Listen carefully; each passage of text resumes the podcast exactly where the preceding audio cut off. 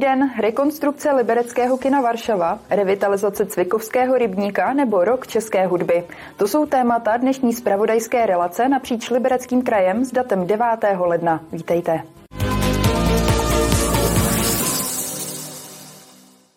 Liberecké kino Varšava letos čeká významná rekonstrukce. Týkat se bude páteřních sítí technické infrastruktury, míst pro diváky a dalších věcí. Kino se kvůli tomu na rok uzavře. Liberecké kino Varšava je od roku 2023 zapsané jako kulturní památka. Budova je z roku 1922 a tak je jasné, že už není v nejlepším stavu. Doposud se o ní staral spolek pro záchranu kina Varšava v Liberci. Teď se k němu připojí i město. Celý dům je vlastně je v majetku města Liberec, které požádalo nebo požádá o finanční prostředky z Evropské unie v rámci programu IPI. Rekonstrukce měla být z 90% financovaná z Evropské unie eh, s tím, že město Liberec jako vlastník budovy eh, to předfinancuje, ale měl by dostat 90% těch peněz zpátky. Počítáme zhruba s náklady kolem 60 milionů, z čehož nějakých 45 milionů by mohla tvořit dotace, pochopitelně na základě zase uznatelných nákladů. Takže je to trošku věštění z křišťálové koule, ale zhruba v těchto číslech bychom se mohli pohybovat. Zdejší prostory projdou generální opravou. Diváci se tedy mohou těšit na téměř nové kino. By se týkala v podstatě celého kompletního vystrojení eh, domu, od opravy a vlastně znovu e, vytvoření všech e, páteřních sítí technické infrastruktury přes novou vzduchotechnickou jednotku a hlavně kvalitní posezení pro diváky, pohodlí, e, krásnou, jako no, nový projektor. Té práce je tam poměrně hodně. Chceme také napojit Kino Varšava na teplárnu, protože se bude napojovat i umělecká škola, tak zároveň přitom by se napojilo i Kino Varšava. Oprava kina je natolik zásadní, že ji nelze řešit za provozu. Je tam potřeba skutečně vyřešit páteřní věci od vlhkosti budovy, vzduchotechniku a podobně. Takže určitě budova bude zavřená a minimálně rok bude zavřená, si myslím já. Návštěvníci kina by tedy měli počítat s pozastavením provozu zhruba od června tohoto roku. Martina Škrabálková, televize RTM+. Na řadě je krátký přehled zpráv z našeho kraje a začneme rekonstrukcí zámku.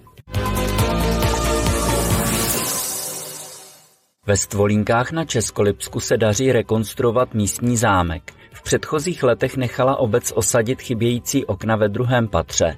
Nádvoří získalo novou dlažbu. V prvním patře se opravily omítky a vyměnila okna. Za posledních deset let podpořil obnovu i liberecký kraj a to částkou převyšující 5,5 milionu.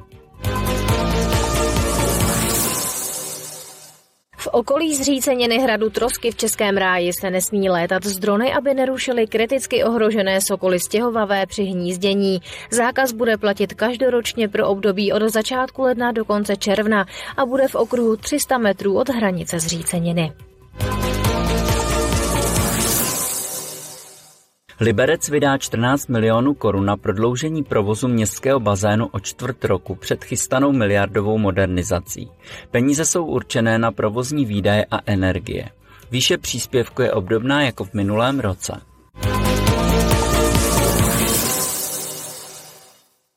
Cvikov se chystá zrevitalizovat okolí rybníka Mach. Vzniknout by tady měla relaxační zóna nebo nová tůňka. Město na tom bude spolupracovat s chráněnou krajinou oblastí Lužické hory. Machův rybník ve Cvikově je oblíbeným výletním místem nejen zdejších obyvatel, ale i lidí z okolí. Město teď chystá jeho rekonstrukci podobně jako u dalších místních rybníků. Ta rekonstrukce se bude týkat eh, části hráze, výpustního zařízení a bude vybudovaný bezpečnostní přeliv. A odhadovaná částka na rekonstrukci je 5 milionů korun. Město na to chce získat dotaci. Ta by se mohla dostat až na 90%. Kromě toho projde proměnou i nejbližší okolí rybníka, které je velmi zajímavé. Revitalizaci město připravuje ve spolupráci s chráněnou krajinou oblastí Lužické hory.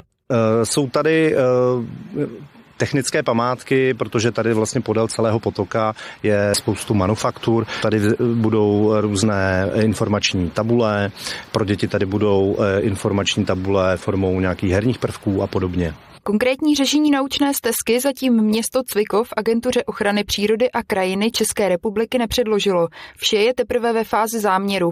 Agentura nabídla odbornou pomoc při tvorbě stezky. Žádoucí je citlivé zasazení stezky do okolního prostředí a použití přírodních materiálů na jednotlivé edukativní prvky. Rádi bychom co nejvíce využili stávající přírodní prvky kolem rybníku Mach. Tuto aktivitu města Cvikov vítáme. Vše je tedy teprve na začátku. Zatím se uskutečnila pouze jedna schůzka k tomuto tématu a pochůzka na místě plánované stezky s místostarostou města panem Jaroslavem Švehlou. Podobným způsobem zrevitalizoval Cvikov za několik posledních let celkem čtyři rybníky. Machův rybník je poslední, který na proměnu ještě čeká. Martina Škrabálková, televize RTM+. Teď se přesuneme do lázní Libverda. Zdejší kolonáda totiž projde obnovou. V lázních Libverda začala na začátku roku renovace lázeňské kolonády. Dvoukřídlou rekonstrukci čeká demontáž a výstavba nové kolonády. Ta původní byla ve velmi špatném stavu. Postavená byla v polovině 19. století a aktuálně je památkou chráněnou státem. Naposledy prošla rekonstrukcí v roce 2012. V Jablonci nad ní jsou pokácejí do jara desítky stromů, jsou ve špatném stavu a hrozí jejich pád. Stromy ohrožují chodce, ale také provoz na silnicích. Práce přijdou radnici na necelých 200 tisíc korun, hotové by měly být v březnu. Všechny pokácené stromy nahradí nejpozději v příštím roce nová výsadba. Pořadatelé 57. ročníku závodu Jizerská 50 zakázali vyjet na lyžích každému účastníkovi, který používá fluorové vosky. Kromě toho, že se jedná o chemický doping, ohrožují jejich složky zdraví i přírodu. Nejvíce kontaminovanými místy jsou frekventované běžkařské křižovatky nebo stadiony. Podle výzkumu bývá vůbec nejhorší stav v horách právě po Jizerské 50.